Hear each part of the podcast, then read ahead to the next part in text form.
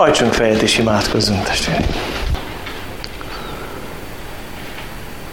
Olyan jó megállni, elcsendesedni előtted ezen az estén, Urunk, kilépni a rohanásból, a zajból, keresni a Te hangod, a Te jelenléted. Köszönjük azt, hogy adventben élhetünk, mennybe meneteled óta. Köszönjük azt, hogy megígérted, hogy visszajössz, bármennyire is hihetetlen. Köszönjük, hogy ennek a feszültségében élhetünk itt ezen a földön, és áldunk téged a kegyelem idejét azért, hogy még a mai nap is a kegyelem évéhez, esztendéhez tartozik. Kérünk téged, jöjj és szólíts meg bennünket az estén. Látogass meg bennünket szent lelkeddel. Engedd hallanunk a te ígédet. Teremts szent lelked által közösséget közöttünk, Urunk. Meghívunk téged ide, Jézus. Meg is ígérted, hogy egy akaraton együtt vagyunk, akkor te ott vagy. Ezzel a hittel vagyunk most itt, Uram. Amen. Nagyon sok szeretettel köszöntöm a kedves testvéreket. Így megcsopott a szeretet, amikor bejöttem ide. Nem voltam még soha itt. Most vagyok életemben először. És mindig csodálom az Úr Jézus szépségét, valányszor új gyülekezetbe megyek. Valami ilyesmit éreztem most néhány hete, hadd mondjam nektek, ugyancsak református testvérek között voltam, egy szenvedélybeteg emberrel dömösen mentem, oda vittem el ezt a testvérünket, aki nem tudott saját erőből szabadulni az alkohol fogságából, és akkor bementem ebbe a dömösi otthonba, sose voltam ott, csak akkor voltam először, úgy megéreztem, hogy itt valahogy nagyon erős a szeretet. Az Úr Jézus engem úgy Kolozsváron tanított már így a felekezet közösségre elég rendesen. Ott voltam öt évig lelkipásztor, és arra indult is, hogy kezdjek el egy ilyen ifjúsági foglalkozást fiatalokkal. Elkezdtük 20 fiatallal, aztán ez felnőtt közel 150 fős ifjúságra. Egyetemisták jártak ezekre az alkalmakra, mivel Kolozsvár Egyetemista Központ, Magyar Egyetem akkor még csak ott volt Erdélyben, hát nagyon sokan jöttek magyar egyetemisták, katolikusok, reformátusok, evangélikusok, még unitáriusok is kezdtek jövögetni. És ott tanulgattam azt, hogy Isten nem fakokban gondolkozik. Nincsenek ilyen fiókjai a mennyországnak. És egy humoros történetet szeretnék az elmondani nektek. Jártok többek között református teológusok is ez az ifjúságíra. Kárpátai fiatal emberek ott tanultak a protestáns teológián, hát vagy négyen jöttek oda, és jövögettek hozzám lelki gondozásra is.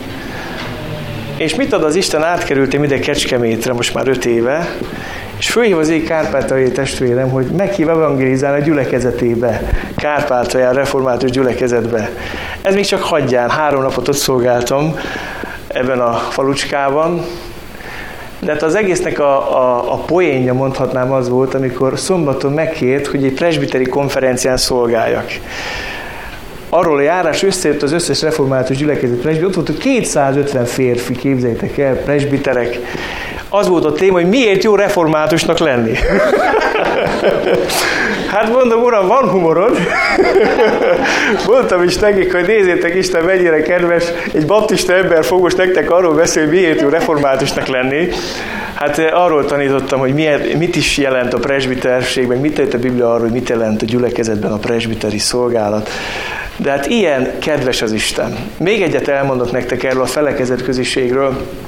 Kecskeméten van egy ilyen imakörünk, havonta egyszer összejövünk, különféle fejezetek lelkipásztorai, és uh, már egy jó ide, hogy az a szívemre helyezte ugye a város ifjúságát is, és uh, hát a fiatalabb papoknak mondtam, hogy engem ez foglalkoztat, imádkozzunk ezért. És nagyon érdekes dolog történt, katolikus kispapokkal, evangélikus, református, pünkösdi lelkipásztorokkal összeértünk imádkozni. Elkezdtünk egy felekezőt az ifjúságit, ez havonta egyszer van. És nagyon megdöbbentő volt az elmúlt alkalom, két héttel ezelőtt, hónap lesz két hete, nálunk volt akkor éppen, és evangelizáltunk, és az Isten tisztelet végén visszamaradtak a fiatalok. Körülbelül este 11-ig imádkoztak legnagyobb megdöbbenésem, a katolikus papok hívták megtérésre a fiataljaikat.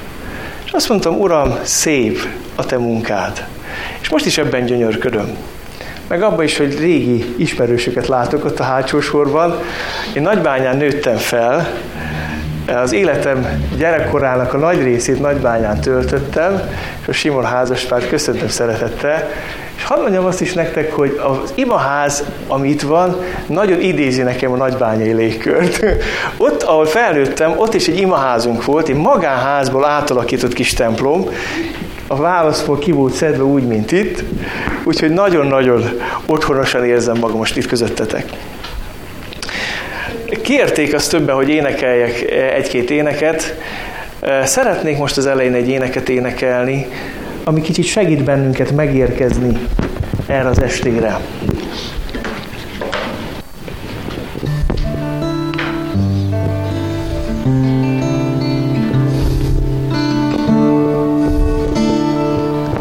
Csendesítsd lesz szívemet, hogy halljam hangodat.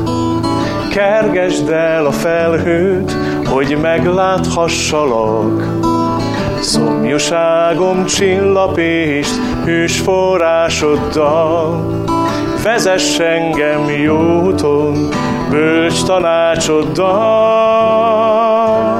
A vihar elől óvd meg életem, féret takarjon be, hogy ne legyek védtelen. Szárist fel könnyem, takard be sebem, szükségem van rád, Istenem. Csendesíts lesz szívemet, hogy halljam hangodat, kergesd el a felhőt, hogy megláthassalak. Szomjóságom csillapést, hűs forrásoddal, vezess engem jó úton, bölcs tanácsoddal, a vihar elől, óvd meg életem, véret takarjon be, hogy ne legyek védtelen. Szárist fel könnyem, takard be sebem, szükségem van rád, Istenem. A vihar elől, óvd meg életem, véret takarjon be, hogy ne legyek védtelen. Szárist fel könnyen, takard be sebem, szükségem van rád, Istenem. Szükségem van rád, Istenem. Szükségem van rád, Istenem.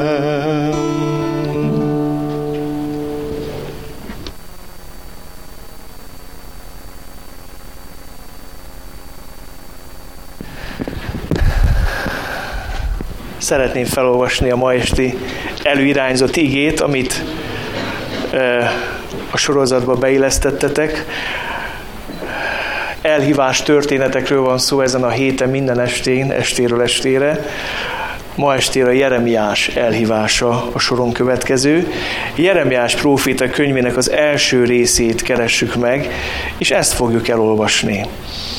Tiszteljük meg Isten ígét úgy, hogy felállunk és nyitott szívvel hallgatjuk.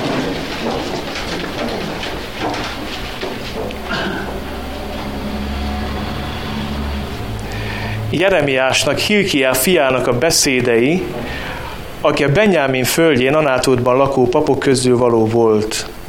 Ő hozzászólt az úrige Jósiásnak, Ámon fiának, Júda királyának az idejében, uralkodása 13. évében, továbbá Jójákimnak, Jósiás fiának, Júda királyának az idejében, egészen Citkiának, Jósiás fiának, Júda királyának a 14. esztendeig, Jeruzsálem fogságba viteléig, ami az 5. hónapban történt.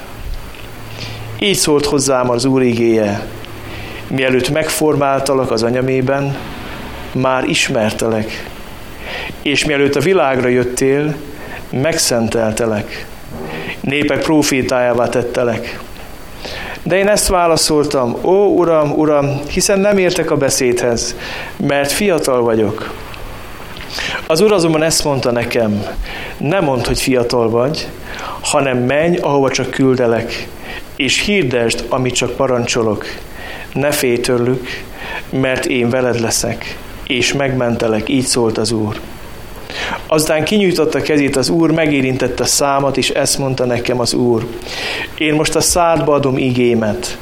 Lásd, én a mai napon népek és országok fölé rendellek, hogy gyomlálj és éts, pusztíts és rombolj, építs és plántálj.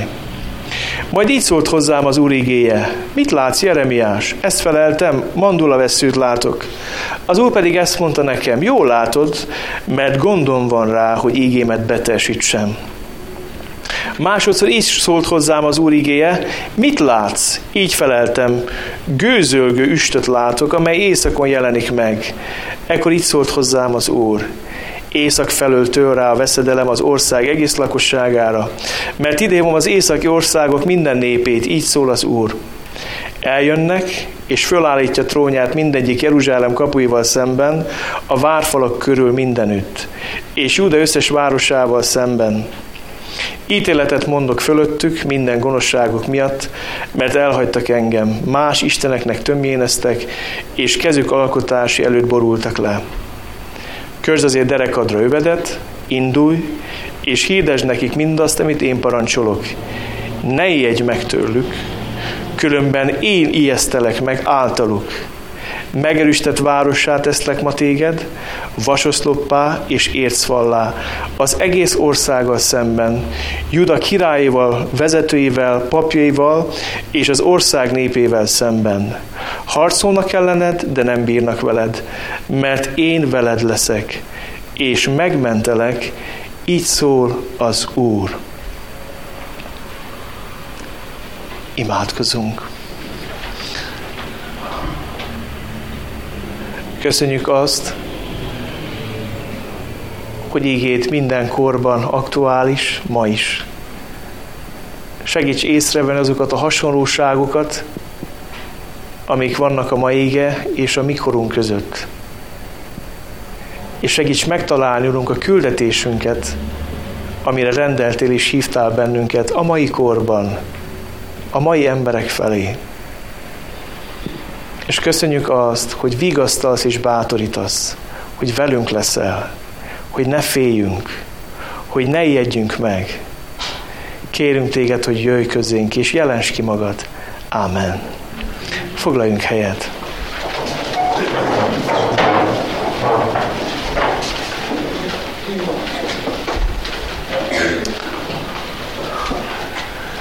Úgy hiszem, hogy aktuális adventkor, leülni Isten égje mellé, és evangéliumot hirdetni.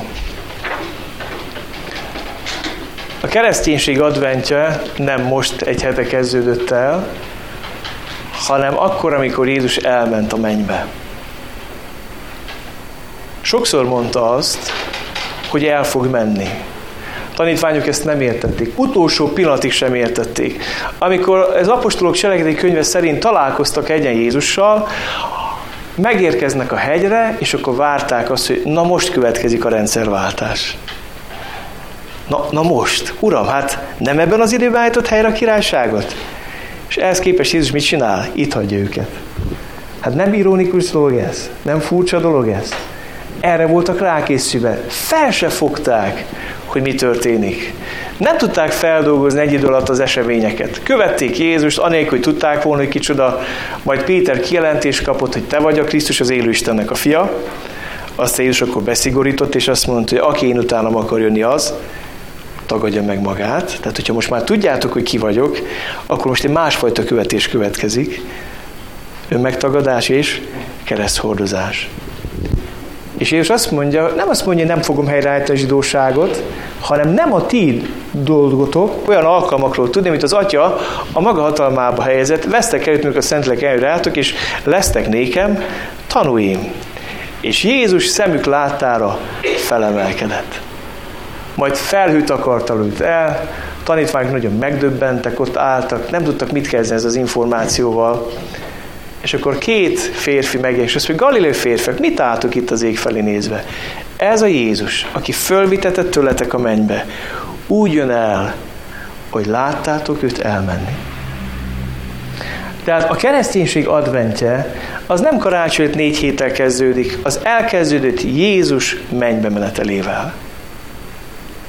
Jézus visszament. Elmondta ezt már a főpap imájában is. Atyám, én megdicsőítettelek téged, most te dicsőíts meg engem azzal a dicsőséggel, amivel bírtam, te nálad a világ kezdete előtt. Jézus készült erre az útra. Számomra nagyon bátorító, és nem lehet adventről mennybe nélkül beszélni. Nagyon bátorító Jézus mennybe Az egyik dolog, amit üzen számomra az, hogy van mennyország. Hisztek a mennyországba? Vagy egyáltalán hiszünk még a mennyországba? Azt vettem észre, hogy a nyugati civilizáció és a juliti társadalom egyre szégyellősebben beszél a mennyről. Nem tudom, észrevettétek ezt? Van három téma, amiről nem beszélnek. A mennyországról, a pokorról és az ördögről. Istenről még csak-csak beszélünk, sokféle név alatt. Jézus az már kevésbé, meg, megoszt minket, meg polarizál, de mennyország, ez, ez olyan, olyan távoli, nem? Azzal vádoltak minket az ateisták jogga, hogy a keresztjének mindig oda vágynak a mennybe, hogy locsolnák a sivatagot, mondta Marx, hogy legyen belőle paradicsom, mind a mennyei paradicsomra álmodoznak. Hát most elértük azt a kort, hogy mindenki szeretne ki maga kicsi kis világát, hogy berendezni, a maga kis földi paradicsomát elintézni. Úgy szégyelősen beszélünk a mennyről, nem? A mennybe nekem azt üzeni, hogy van mennyország. A másik, amit üzen nekem a mennymenetel, hogy oda bejuthat az ember. Jézus nem úgy ment vissza, mint ahogy jött. A testét nem hagyta itt, hanem megdicsült testbe ment a mennybe. És olyan valaki képvisel engem és téged a mennyországba, akinek teste is van. Aki átélt a földrét minden kísértését és fájdalmát, és ott van is közben jár, értem is, érted. A harmadik, amit üzen nekem a mennybe menete, hogy van egy jó ismerősöm a mennybe. Életemben először két év voltam Amerikába, és így értek, nem azért vágytam oda, mert Amerika, Amerika, hanem azért, mert ott van anyukám, meg a nővérem. Meg a gyermekei, meg a férje. És jó volt azt tudni, hogy valaki ott van nekem, aki vár. Én a mennyországban nem csak azért vágyok, mert egy csodálatos hely, hanem azért, mert ott van nekem valakim. Jézus az én megváltom. Én azt mondta, hogy nem azért megyek oda, visszavegyem a dicsőségemet, oda is miattad megyek, elmegyek, hogy helyet készítsek nektek. Jézus elment. Elment. És itt hagyta a tanítványokat. És itt hagyta az ő gyülekezetét. És az a nagy kérdés, hogy itt van-e most Jézus jelen, nem? Most ő ott van megdicsült testbe, de kitöltött a szent lelket. És én gyerekkorban sokat vitatkoztam ezzel a mondattal. Jézus azt mondta, hogy jobb nektek, hogyha én elmegyek. Hát mondom, uram, azt tudom, hogy neked jobb, de hogy nekem miért jobb, hogy te elmész, azt nem értem. Jó, hogy te neked jó, hogy visszamész az atyához, de tanítványnak ez miért jó? De ő azt mondta, jobb. Mert ha nem megyek el, nem jön el a vigasztaló. És eljött a vigasztaló. És bármennyi is hihetetlen, Jézus Krisztus jelen van itt ma este az ő gyülekezetében, nem? Közöttünk. Az ő teste. Ma az ő fizikai megjelenése a Földön, az ő gyülekezete, az ő népe. Akár így helyi szinten, akár a nagy láthatatlan egyház, akár kecskeméti szinten az a kis közösség, amit pásztorolok, megjelenít valamit Jézusból. Néha torzan, néha gyengén, néha nem tökéletesen, de valami belőle átjön. És olyan jó átélni azt, hogy jönnek emberek kintről, és megtérnek, mert felismerik Krisztust a gyülekezetben. Találkoznak vele. Megjelenik Jézus a gyülekezetben. És azt mondod erre, hogy de hogy, hogy, hát gondolja középkorra, boszorkányüldözés, inkvizíció, nem? Keresztes hadjáratok, akkor is megjelent Jézus az ő testében? Valamikor igen, van amikor nem. Valamikor erőteljesebb, valamikor gyengébben, de ott van jelen. Hadd mondjak nektek egy bátorító dolgot. Olvastam nemrég egy történetet, egy egyetemi kollégiumban történt, volt egy fiatal ember, aki mozgássérült volt, halmozott sérült volt, össze-vissza mozogtak a végtagjai, bocsánat, csorgott a nyála, de az élmény, ez nagyon épp volt az agya. És egyetlen egy barátja volt, aki értette őt. És a dolgozatét úgy érte meg, hogy a barátjánal kommunikált, a barátja pedig beírt a számítógépbe. És volt egy nagy ilyen kollé, eh, aulában egy nagy találkozó, együtt volt az egész egyetem, és kiültették ezt a fiút rángó végtagokkal egy székre, és a barátja felolvasta az az üzenetet, amit ő írt a társainak. Hát mindenki sokkot kapott, nagyon megdöbbentette őket ez a hír. Hogy itt van közöttünk egy ember, akit mi nem is néztünk, nem, néz, nem vettünk ember számba. És akkor ezt a történetet olvastam, valahogy azt értettem meg, hogy ilyen néha Krisztus teste is, nem? Jézus a a fej. Ott nincs baj. Itt nem lehet azt mondani, hogy felét büdösödik a hal. Én tőlem igen, mint lelki pásztor, de Jézustól nem. Ő az egyház fél, nem a lelki pásztorok. Ott nála minden rendben van. És néha ennyire gyarlón, gyengén, esendően, de valami átmegy általunk Krisztusból az emberek felé. Volt közelmúltban egy nagyon érdekes megtapasztalásom ennek kapcsán. Egy nagyon nehéz helyzet került a gyülekezetünkben, több, több családot is megtámadott a sátán, így belekerültek a rostába. Hát a vállásig nem jutottak el, és most már, hogy kifele másznak a gödörből, de kénytelenek voltunk a gyülekezeti fegyelmet gyakorolni, mert megkeményedtek némek a bűneikben, nem akartak kijönni. És én nem is tudtam, hogy tanácskozásunkon részt vesz valaki, aki nem is a gyülekezet tagja.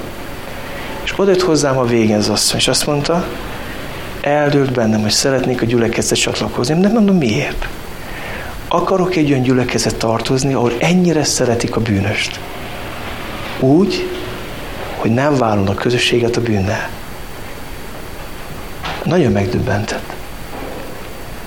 És akkor döbbentem rá. A gyülekezet nem attól hiteles, hogy minden flottul megy. Nincsenek bajok nincsenek nyomorúságok, nincsenek kísértések. A gyülekezet a Krisztus tette attól hiteles, hogy lereagálja a fejet. Ha Jézus sír, akkor a gyülekezet is sír. Ha Jézus örül, a gyülekezet is örül. Ha szenved egy tag, vele együtt szenved a többi. És azt mondjátok, hogy de mi köz ennek Jeremiáshoz? Már mind mondod, mondod, de még az ígéről nem mondtál semmit. Jó kis hosszú bevezető. Hát még annyit azért az advent kapcsán, hogy Jézus jelen van az ön népében, megígért, hogyha ketten vagy hárman együtt vagyunk az ő nevéből, ott van, és még egy formában jelen van. A Máté Evangélium végén négy példázatban arról beszél Jézus, hogy elment az Úr, ott hagyta a szolgát, elment az Úr, kiosztotta a talentumait, késett a vőlegény, nem jött vissza, ugye? Hogy nincs itt az Isten. De ezt mondta Nietzsche is, meg nem, hogy meghalt az Isten, mi öltük meg. Hol van az Isten, kérik sokan. Ma is kérdik tőlem, hogy hol van az Isten? Hát erről maga Jézus is mond, beszélt, hogy ő elment. És ez az érdekesebb az egészben, hogy nincs itt, és mégis itt van. És utána jön egy ötödik példázat, amikor ez, így, így indít Jézus, amikor eljön az embernek fia. Négy arról beszélt, hogy elment, az ötödik arról beszél, hogy amikor pedig eljön. Akkor ketté választják az emberiséget, mint hogy a pásztor szétválasztja lyukat a kecskéktől, és érdekes dolog lesz az ítélet. Éheztem és ennem adtatok, szomjaztam és innom adtatok, gyertek én atyámnak áldottai. Aztán távozatok tőlem, ti átkozottak, mert éheztem és nem adtatok ennem, szomjaztam és nem adtatok innom, és milyen furcsa, azt mondja Jézus, hogy itt voltam, csak nem vettetek észre. Én itt voltam. Jézus jelen van az ön népeiben, és Jézus jelen van a nehéz helyzetű emberek életében. Tegnap este olyan nagy öröm volt a szívemben, minden héten tartok barátkozó órát, egy olyan 14-15-ten jönnek mostanában erre, és ez egy nagyon tarka csapat. Van köztük jó menő vállalkozó, van köztük elvált, nem is egy. Van köztük hajléktalan. Egy nagyon-nagyon tarka kis csapat. És tegnap este értem át, hogy hogy kezd a Szentlélek ebből kis tarka csapatból testet, Krisztus testet formálni. Elmondta örömmel a hajléktalan barátom, hogy van végre albérlete. Mi is besegítünk ebbe, a felét mi fizetjük a gyülekezetnek, a felét ő fizeti. szépen megborotválkozva jött, mondta, hogy milyen boldog, és hogy milyen hálás az Istennek azért, hogy kezd kijönni a bűneiből, mert ugye elég sok bűnözésre is foglalkozott megtérés előtt, és képzeljétek, ez a hajléktalan vigasztalja a most munkanélkülit, és imádkozik érte. A Krisztus test. Jézus azt mondja, hogy itt vagyok, csak sokszor nem vesztek észre. Vagy észrevesszük-e őt az ő népében, és észrevesszük azokban, ha megtettétek csak egyel az én kicsinyeim közön, azt mondja, nem ezerre, egyel, akkor már találkozhatsz velem. Jézus itt van. Jelen van. És hiszem, hogy most is itt van és jelen van. Meg kell valljam nektek őszintén, mikor ezeket az éket olvastam, hogy magamban küzdöttem az Istennel. Azt mondtam, Uram, meghívtak evangézál, és itt van egy régi ószövetségi történet Jeremiásról, a síróprofétáról, aki annyi nyomorúságon ment át, rengeteget szenvedett, hát hogy tudjak én ebből evangéliumot mondani ma este? Mert az evangélium örömhír, bűnösöknek szóló örömhír, nem? És most én megfordítom, és azt mondom, hogy a ma esti üzenet az megtért bűnösöknek szól örömhír lesz ma este. Úgy látom, hogy többnyire olyanok vagytok itt ma este, akik már az Úr Jézust ismeritek, találkoztatok vele, és hadd legyen ez bátorítás és örömhír mindannyiunk számára. Egy nagyon nehéz korban szolgált Jeremiás próféta. Papi családból származott, Anátódból, egy pici falucskából, ami Jeruzsálemtől kb. 5 kilométerre volt.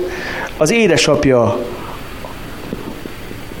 a Lévi papi törzshöz tartozott, és fiatal emberként Isten megszólította Jeremiást. Ebben az időben Izrael, pontosabban Júda egy nagyon nehéz helyzetben levő kicsi ország volt.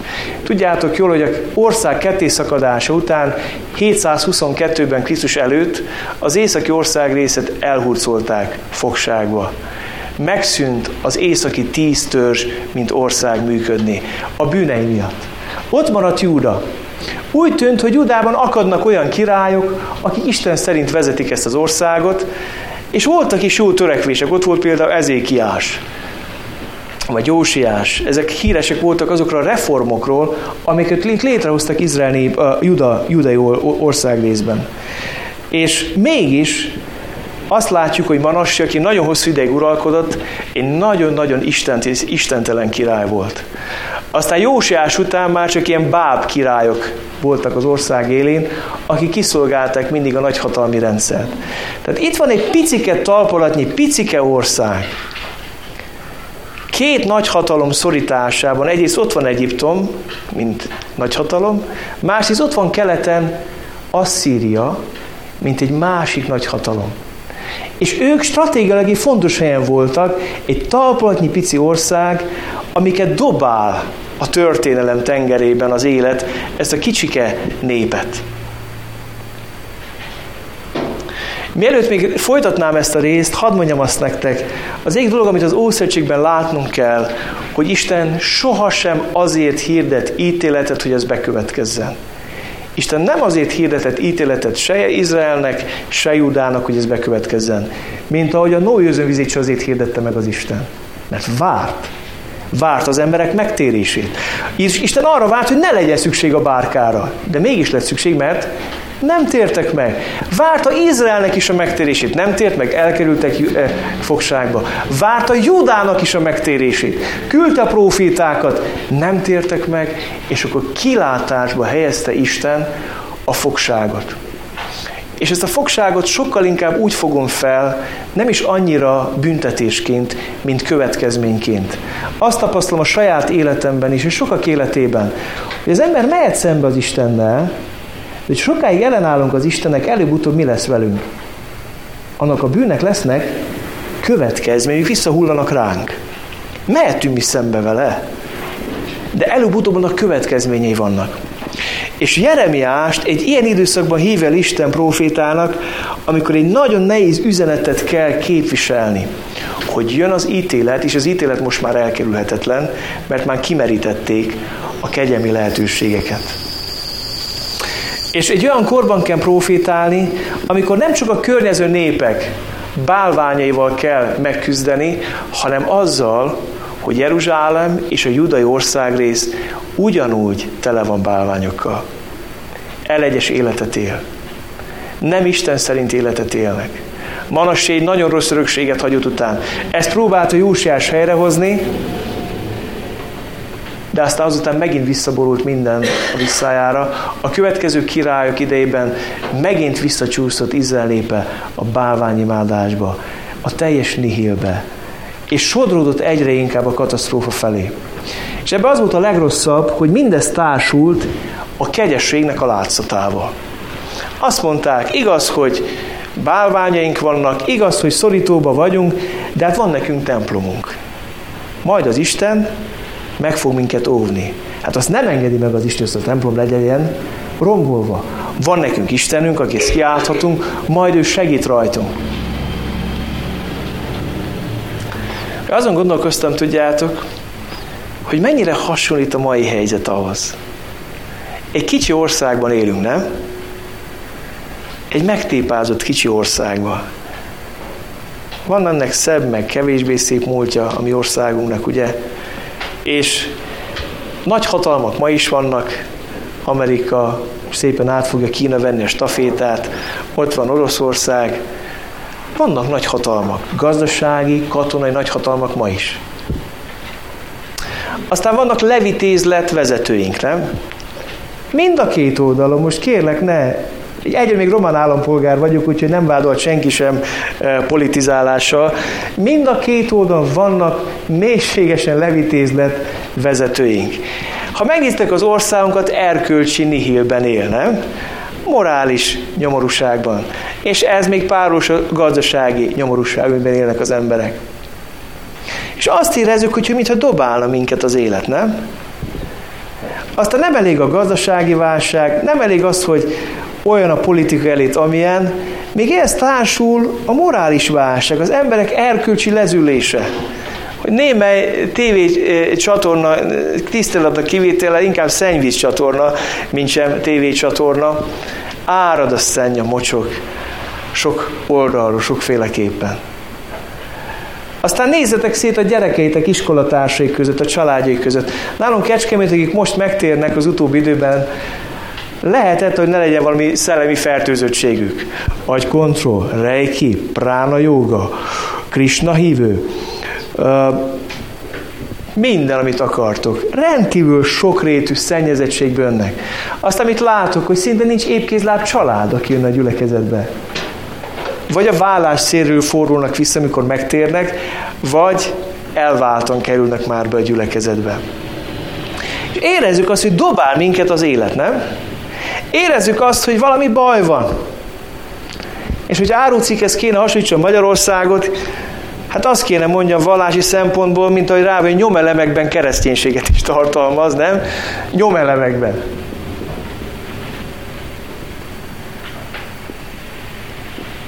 Valahogy kicsit hasonlít ahhoz a helyzethez, amivel volt akkor Izrael, pontosabban Júda meghasonlott vezetőik, akik kiszolgálják a mindenféle birodalmi elvárásokat, akik nem tudnak megállni gerincesen Isten ígé mellett, hanem össze-vissza csavarja őket, ilyen hintapolitikát, szélkakos politikát folytatnak. És akkor Isten azt mondja valakinek, hogy ebben a korban szeretnélek téged használni. És akkor hadd következik most az evangélium. Úgy szeretném, hogyha megértenétek azt, hogy nincs olyan sötét kor a történelemben, amikor Isten az ő gyermekeit ne tudná használni. Nem elég sötét az éjszaka, mondja Dávid ahhoz, hogy ne lásson az Isten.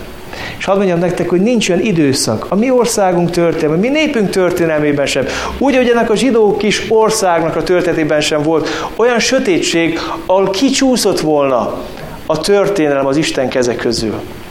Isten a történelem ura. És egy ilyen korban szólítja meg Jeremiást. És szólít meg téged és engem ma este. Hadd mondjam nektek, nem arra van szüksége ma Istennek, hogy sopánkodó keresztényeket lásson. Van belük elég. Láttam már jó néhány, ezt úgy hívják, hogy szentfazék keresztény műfaj, hogy borzasztó mi van a mai világban. hogy mennyire lezüllött, hogy ilyen, hogy olyan, hogy amolyan. Az Úr Jézus azt mondta, hogy ti vagytok a föld sója. És azt nem úgy szoktuk a húslevest enni, hogy kitesszük a kis sószobrot a szekrény tetejére. A mai kereszténység sokkal inkább sóbálvány szeretne lenni. Hogy csodálja minket a világ. Tegye minket az Isten fel a polcra, és nézzenek minket. De hát a sót be kell dobni oda, ahol arra szükség van. John Stottnak van egy nagyon durva mondata, azt mondta, hogy ha rothad a hús, ne a húst hibáztassátok, hanem a sót. Azért, mert nincs a helyén. Kedveseim, Isten nem is sopánkodó kereszténységre hívott bennünket, hanem olyan kereszténységre, hatékony kereszténységre, ami megállítja a rothadást, ami feltartóztatja a romlást, és ehhez adja a szükséges erőt. Lesztek nékem tanúim, mint a Szentlek erre játok, mondja Jézus, lesztek nékem tanúim. Itt ma, Pesterzsébeten, ott Kecskeméten élünk mi is. Lehet szolgálni az Istent. És lehet szemben menni az ára. És ez a mai ége számra nagyon nagy bátorítás erre. Hogyan lehet ezt? Azt mondja, egy ilyen nagyon-nagyon sötét háttérben Isten Jeremiásnak, azt mondják, hogy még 20 évesen lehetett, mielőtt megformáltalak az anyamében, már ismertelek. Az első dolog, amit üzen neked ma este Isten, hogy ismer téged, és tud rólad. Nem a semmiből jössz, és nem a semmi felé tartasz. Nem a nihilből jössz, és nem a nihil felé tartasz. Nem a káoszból jössz, és nem a káosz felé tartasz. Az ember létezésének az oka és a célja Isten. Nem csak Jeremiásnak, a te életednek és az én életemnek. Azt mondja Isten, mielőtt megformáltalak az anyaimében, már ismertelek. Úgy szeretném, ha ma megerősödne benned az a tudat, Isten ismer engem. Tudja azt, hogy miben élek. Tudja azt, hogy milyen családban néz, ki a férd, a feleséget. Tudja azt, hogy ki a gyermeket, kik a gyermekeit.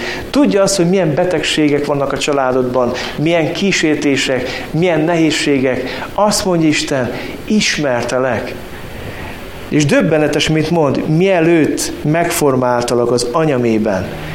Még a szüleidnek csak a gondolatában voltál, mondja Jeremiásnak, vagy talán még ott sem. Én már akkor tudtam rólad ismertelek téged. Mennyivel inkább szól ez ma nekünk, akik az evangéliumi korban, új szövetségi korban élünk, akiket Jézus Krisztusban megkeresett az Isten. Jézus eljött, hogy megkeressen minket. Isten ismer, azt mondja. A másik, amit mond, mielőtt a világra jöttél, megszenteltelek, népek profétájává tettelek. De a megszentelés azt jelenti, hogy egy bizonyos célra félretettelek. Pálapostól azt mondja az angyal Anániásnak, hogy menj el hozzá, mert ő választott edényem, hogy elvigye az én nevemet a pogányok közzé. És én majd megmutatom, mennyit kell az én nevemért szenvedni. Ő az én választott edényem. Az edény valaminek a hordozója, nem? Valami, amit beleteszünk, Pál azt mondja, hogy adott esetben ez a kincsünk cserépedényekben van, de edény. És azt mondja Jármiásnak Isten, hogy ismertelek téged, mielőtt a világra jöttél. Megszenteltelek, pontosabban félretettelek téged egy bizonyos célra. Tervem van veled azt még az ateista emberek is elismerik, hogy az a világ, amiben élünk, egy elég barátságtalan világ. Nemrég itthon volt a Csíkszentmihály Mihály, híres pszichológus, a flow fogalmát bevezető nagy hírű pszichológus, kutató, professzor. Kicsit csalódtam benne, belolvastam az interjú, amit készítettek vele. Kérdezték, hogy hisze Istenbe. Azt mondta, amennyiben az a hit azt jelenti, mint a zsidók és a keresztények mondnak Istenről, semmiképpen sem. Azt azt is kérdezték, hogy de akkor kiben hisz? Erre nem tud választ adni. Aztán arról beszélt, hogy most már egy olyan nagyon nagy evolúciós lépés előtt állunk, amikor nagyon nagy minőségi ugrás előtt áll az emberiség, és akkor feltették a kérdést, hogy mitől kapja meg azt a morális erőt az ember ahhoz, hogy ezt a nagy minőségi ugrást a társadalom meglépje, hogyha az evolúcióban hisz, mert abban ő nagyon hisz. És erre nem tud válaszolni. Nem tud válaszolni. És úgy magamban úgy gondolkoztam, és azt mondtam, hogy nem hiszek az emberi tudat önmegváltó evolúciójában. Csak a megváltásban hiszek. Nem hiszek az önmegváltásban. Ő azt hitte, hogy ez létezik. De érdekes dolgot mond az egyik könyvében. Azt mondja, hogy ez a föld egy barátságtalan hely az ember számára. Ki mondja ezt a Biblia is? Ez a föld bűn alában rekesztve, nem? Szeretnénk így berendezni mi kis biztonságunkat ide, szép otthon, nincs is ezzel semmi baj. Biztonságos megélhetés, nyugdíj, félretett pénz, megtakarítás, szeretnénk így élni. De előbb-utóbb rádöbbenünk, ez a föld olyan, mint egy sok ismeretlenes egyenlet. Ne? Elég egy járvány, és mindenki pánikol, ne? Pedig voltak ennél már nagyobb járványok, és a Biblia arról beszél, hogy lesznek még ennél sokkal nagyobbak. Ez még csak egy előszele annak, ami jönni fog az emberiségre. És kimondják nem hívő emberek, világi emberek, és hogy ez egy barátságtalan hely. Miért? Mert a bűn miatt nem az embert átkozta meg Isten a földet, átkozott legyen a föld miattad. És ott van a sok veszély és, és ismeretlen, ami az emberre leselkedik. És ma azt mondja nekem is, neked Isten, itt ma este, ismerlek téged. 2009. december elején ismerlek. A másik, szeretnélek téged félretenni a magam számára, szolgálatra. És azt mondja Jeremiás, hogy ó, uram, uram, hát jön a kifogás. Fiatal vagyok, és nem tudok jól beszélni. Olyan érdekes látni a Bibliában, hogy mi szolgálatunknak a sikere és a kulcsa nem a képességeinkben van. Végigolvastad az egész Bibliát, és majd rádöbbensz arra, hogy Isten győzelme nem a mi képességeinken múlik, hanem az iránta való engedelmességünkön. Spurgeon mondja, hogy Mózes daddogó nyelvétől jobban félt a fáraó, mint a világ összes szónokától. Mózes például daddogott, beszédhibás volt. És azt mondja Jeremes, uram, fiatal vagyok, a másik, nem csak fiatal vagyok, hogy nem értek én a beszédhez. És azt mondja, nem mondd, hogy fiatal vagy, hanem menj, ahova csak küldelek, és hirdesd, amit csak parancsolok. Ne félj tőlük, mert én veled leszek, és megmentelek. Így szólt az Úr. Szeretnéd azt, hogy a mai világra hatással légy. Szeretnétek azt, mint gyülekezet hatással legyetek a mai társadalomra. Mindig arra kicsire, ahol helyezett. A Biblia azt mondja, világosság a sötétségben fénylik, ott fejteni ki ezt a hatást, ahol helyezett minket Isten. Gyerekkoromban Kövesden nyaraltam, és emlékszem arra, hogy nyáron nagyon későn voltak az Isten tiszteletek, mert fejni kellett a tehenet, csak csak úgy 9 óra tájt volt Isten tisztelet. Mikor jöttünk ki 11, 10, 10 órakor az imaházból, hát teljes sötétség volt a faluban. Leoltották az imaház villanyát, na aztán vak sötét. És akkor az idős bácsik négy felkapcsolták is elemlámpáikat, és szépen haza botorkáltak elemlámpával. Ha ezt a falu domboldaláról nézted, ez egy nagyon szép látvány volt. Úgy nézett ki, hogy egy csomó kicsi pont szétoszlik a faluba. Ilyen kis fehér pont.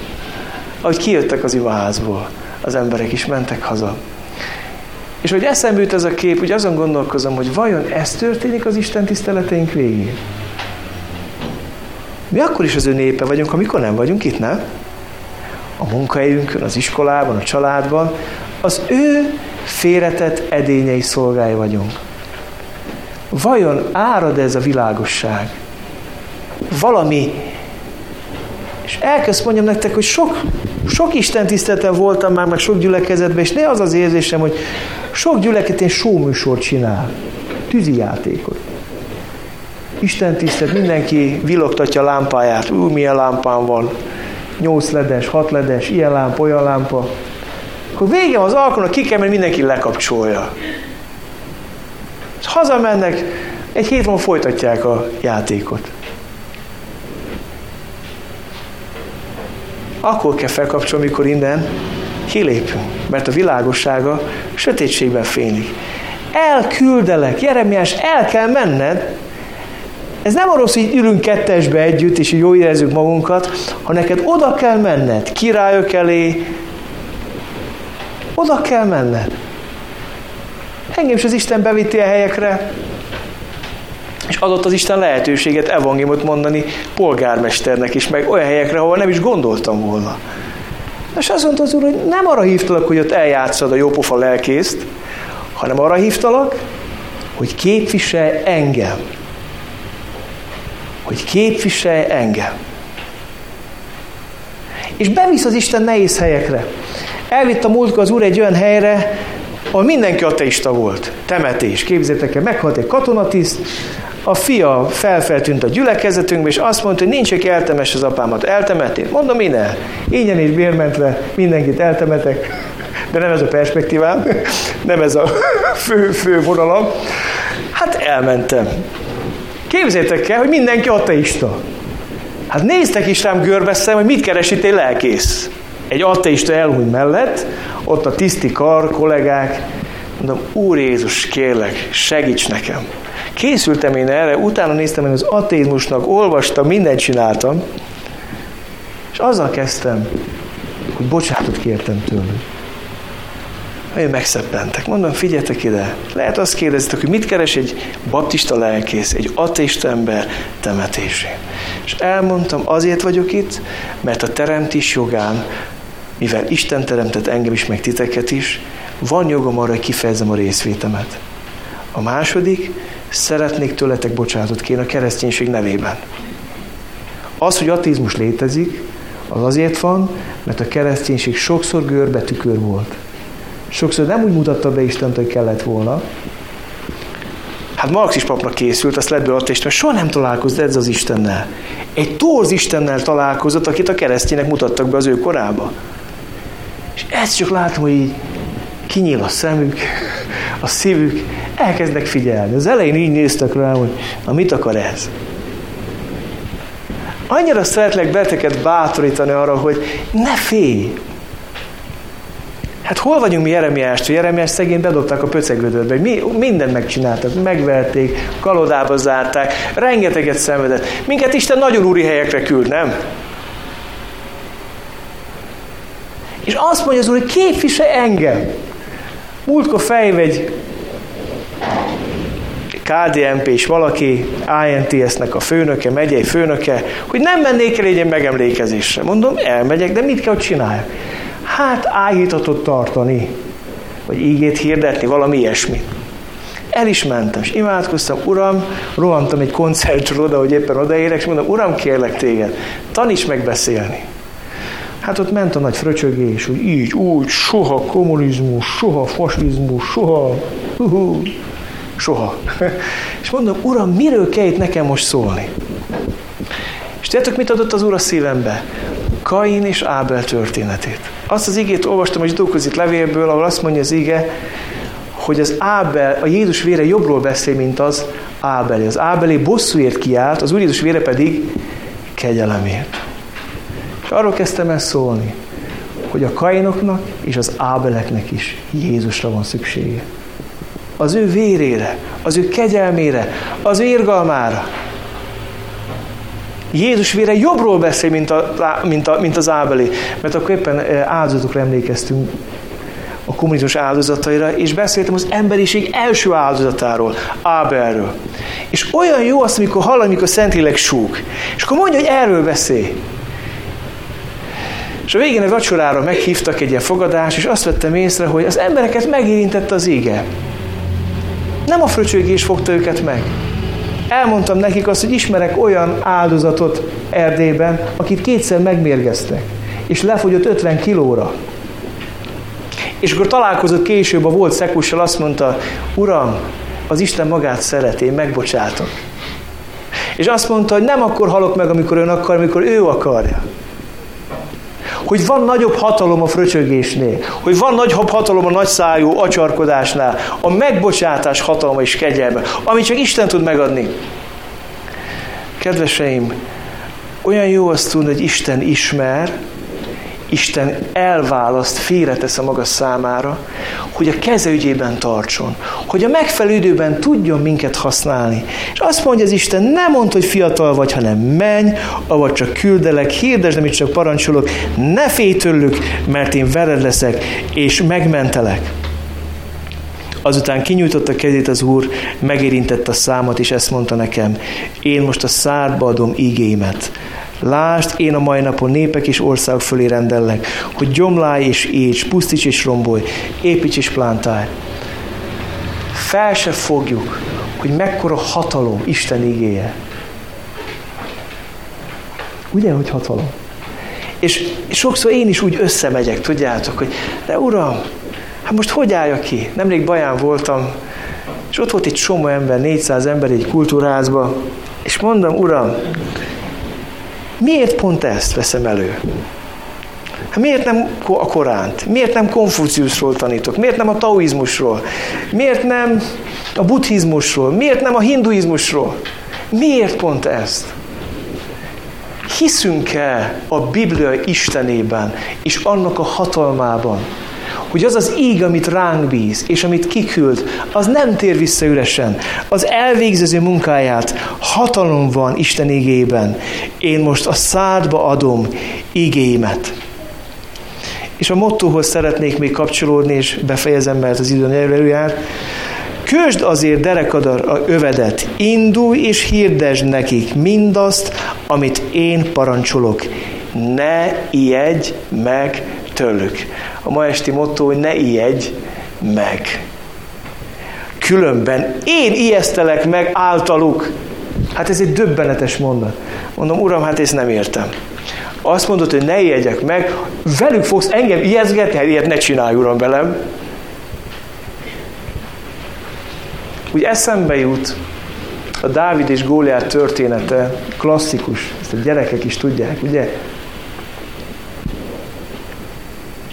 Az ellenségnek az egyik taktikája félelemkeltés. A sátán, az ő birodalma a félelemre épülés, a kényszerre. A sátán birodalma a gyűlöletre, a megfélemlítésre, a leuralásra és a kényszerre épül. És jön Góliát, és feltételeket szab.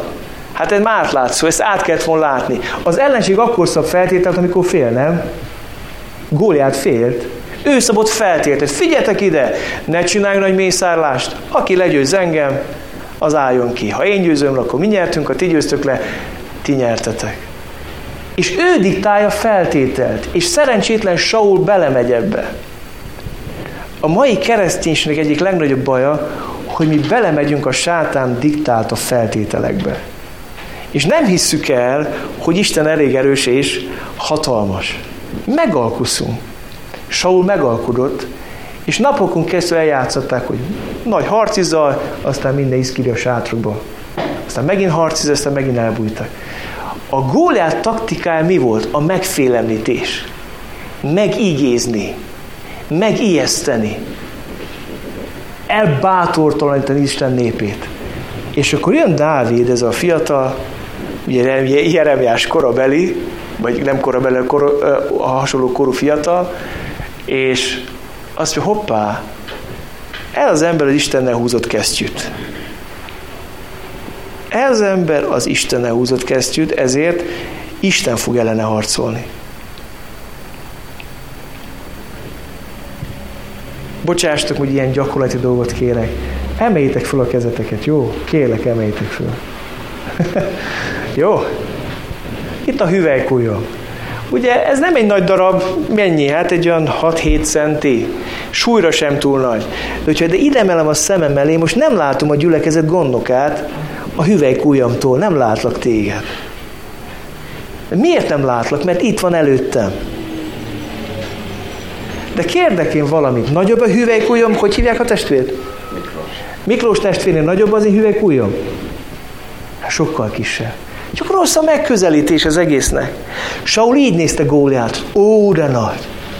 De rettenetes, de félelmetes, de kicsinál minket, de meg, megijedt, félt. Ez a félem átragadt egész Izrael népére. És jön Dávid, és azt mondja, hogy hát, vagy te valaki. De Isten a hátteredben egy kicsit nagyobb, mint te. És le fogunk téged győzni, Góliát. Sajnos, de le fogunk győzni. Nem én, ő. Vele.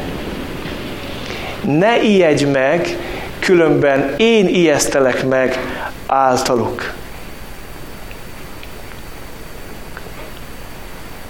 Én ijesztelek meg téged általuk. És Jeremiásnak hirdetni kellett az égét. Azt, amit Isten parancsol, ennek ára volt, rengeteget szenvedett. Van egy jó hírem felétek. Mi nem azt kell hirdessük, mint Jeremiás. Mi valami sokkal jobb dolgot hirdethetünk az embereknek. Nem azt kell hirdessük, hogy le lesz bontva a templom. Nem azt kell hirdessük, hogy adjátok meg magatokat Babilóniába, úgy is bevesz benneteket. Hát persze, hogy hazálót láttak benne. Hát micsoda dolog, hogy megadni magunkat. Pedig ez volt az Isten ígéje. Nem menjetek el Egyiptomba, de megyünk, viszünk téged is erőszakkal. Nem. Nekünk ma tényleg örömhírt kell hirdetni. Örömhírt hirdetni a bűnösöknek. Rengeteg a kétségbe esett ember, rengeteg a félelmekkel élő ember, rengeteg olyan ember él körülöttünk, aki küzd. Én nem tudom, mit éltek meg itt Pesterzsébeten, de én Kecskeméten azt élem meg az utóbbi időben, hogy azok a nyomorúságok, amik vannak ma a társadalomban, hogy sodorják az embereket a gyülekezet közelébe. Néha úgy érzem, hogy már nem is, mintha nem is bírnánk velük, mert nagyon nagy problémákkal jönnek szenvedélybetegsége, hajléktalanság, munkanélküliség, vállás, elköltözött, visszaköltözött, intézkedni, segíteni, szociális háló, annyi mindent kell csinálni. Annyi nyomorúsága küzdködnek az emberek. Szükség van az evangéliumra. Hirdetni nekik azt, hogy Isten szereti őket. Hogy Jézus Krisztusban eljött értük hogy a keresztván meghalt értük a bűneikért, hogy ő a szabadító, ő a megváltó. Ezt kell nekünk ma tenni. Nem egy negatív örömhírünk van, egy pozitív hírünk van. Az evangélium. Arra minket Isten, hogy hirdessük. És szeretném azt neked elmondani, ha félsz, mert nem csináltad. Mondd azt, Uram, Nekem ebben nincs gyakorlatom. De én szeretnék eszközöd lenni. Te azt mondtad ma nekem, hogy ismersz, te azt mondtad ma nekem, hogy félretettél a magad számára, ez azt, hogy megtisztítasz engem, és azt mondod nekem, Uram, hogy elküldesz, és adod a te igédet. És tudjátok, hogy mit tapasztaltam meg a saját életemben? Én nem vagyok egy nagyon nagy bátor ember. Amikor elmentem munkahelyre dolgozni, akkor én nagyon félve mentem. Én voltam a csicskás, a zöld fülű. Tanítom, tanulnom kellett a szakmát. A legjobb szakik mind alkoholisták voltak a munkahelyemen. Aztán emlékszem arra, hogy kiakasztották a nagy pucérnős posztereket is szépen a, az autovillamossági irodába, a munkahelyre. És kértem azt, hogy Úr Jézus, kérlek téged, hogy készíts engem arra, hogy tudjak beszélni rólad. Én nem tudtam kezdeményezni. Féltem. Azt is mondhatom nektek, hogy gyáva voltam. És egyik nap, amikor így bőjtben az úr előtt álltam, a délutáni kollégám elkezdett kérdezősködni, hogy hiszek-e Istenben. Hú, mondom, de jó, helybe vagyunk. Megvan a helyzet, amit az Isten készített. Aztán, mikor délután műszakban nem volt sok munkánk, sokszor még a gitárt is vittem, hát ez egy érdekes paradox helyzet volt. Ültem a széken, fölöttem csungött a pucérnős poszter, velem szembe ül a barátom, és beszélek neki Jézusról, és énekek neki Jézusról. Elég érdekes háttérrel, ugye? De bedobott Isten, mint sót, hova? Az ételbe, a világba. És azt mondta, hogy itt, na itt akarlak téged használni. Ne félj! Ne ijedj meg. Nem a félemnek lelkét kaptuk, hanem az erőnek, a szeretetnek és a józanságnak lelkét. egy énekkel szeretném zárni ezt a mai, nem is evangelizációt, inkább bátorító üzenetet, ami kicsit összefoglalja ezt a mai igét. Valamikor sok évvel ezelőtt kaptam ezt a kis dalt a szívembe, ezt szeretném most nektek elénekelni.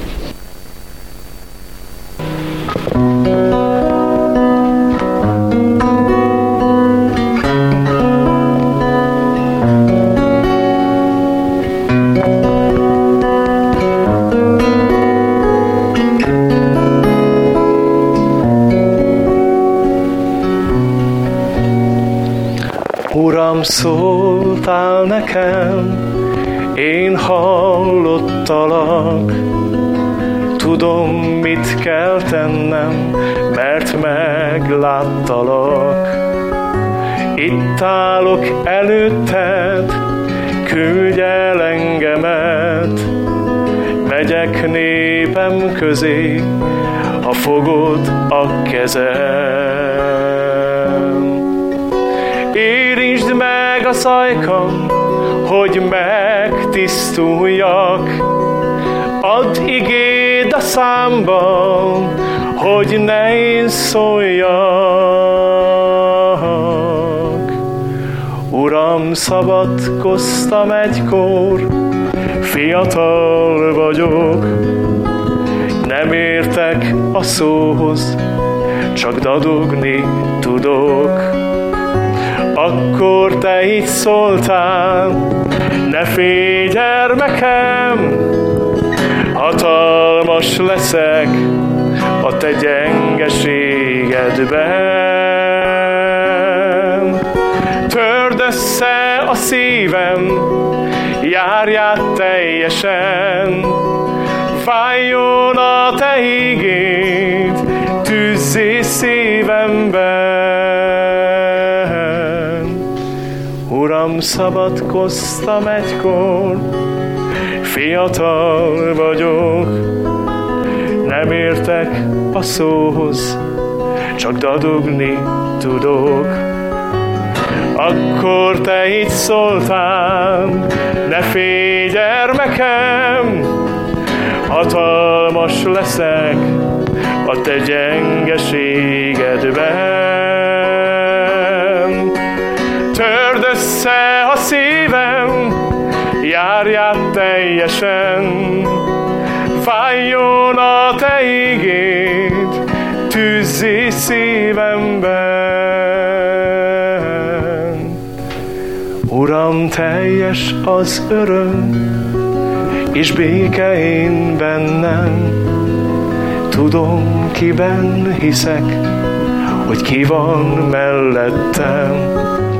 Csodállak, mert szeretsz, és törődsz én velem. Használni akarsz a te csodás tervedben.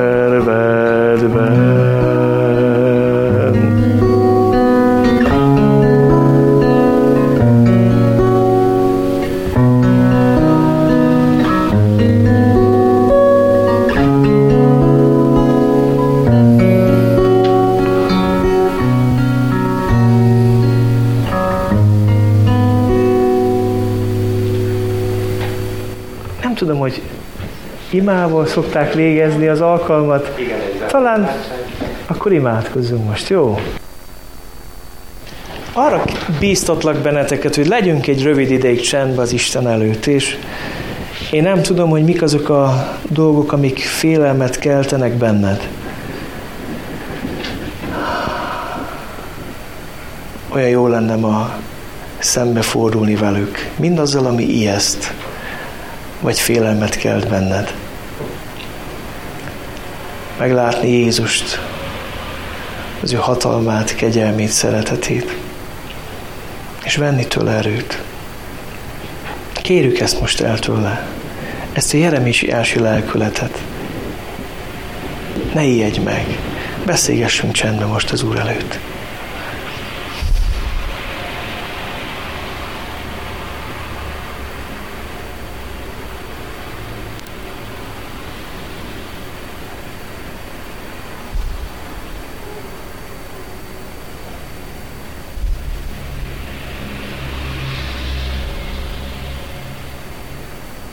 Hálát adok, Uram, hogy együtt lehettem ma itt a Te népeddel. Köszönöm neked a Pesterzsébeti Református Gyülekezetet, azokat a testvéreket, akik itt voltunk most, a Te ígét körül. Köszönöm ennek a gyülekezetnek a vonzás körzetét, baráti körét, rokonságát, munkatársi körét. Köszönöm, Uram, azt, hogy ma, itt és most élhetünk ebben a világban. Köszönjük, Uram, hogy nem vakmerősségre hívsz, és nem merő vakságra hívsz minket, hanem bátorságra. Köszönöm, Uram, hogy ez a bátorság, ez nem belőlünk fakad. Ez belőled árad ránk. Köszönjük, hogy nem arra hívtál minket, mint Jeremiást, hogy ítéletet hirdessünk, hogy pusztulást és romlást hirdessünk az embereknek, hanem arra hívtál minket, hogy örömhírt vigyünk, hogy evangéliumot hirdessünk. Uram, látod a mi beteg társadalmunkat. Annyi sebből vérzik. Kérlek, hogy állíts minket a helyünkre. Kérünk téged, hogy tégy félre a magad szolgálatára.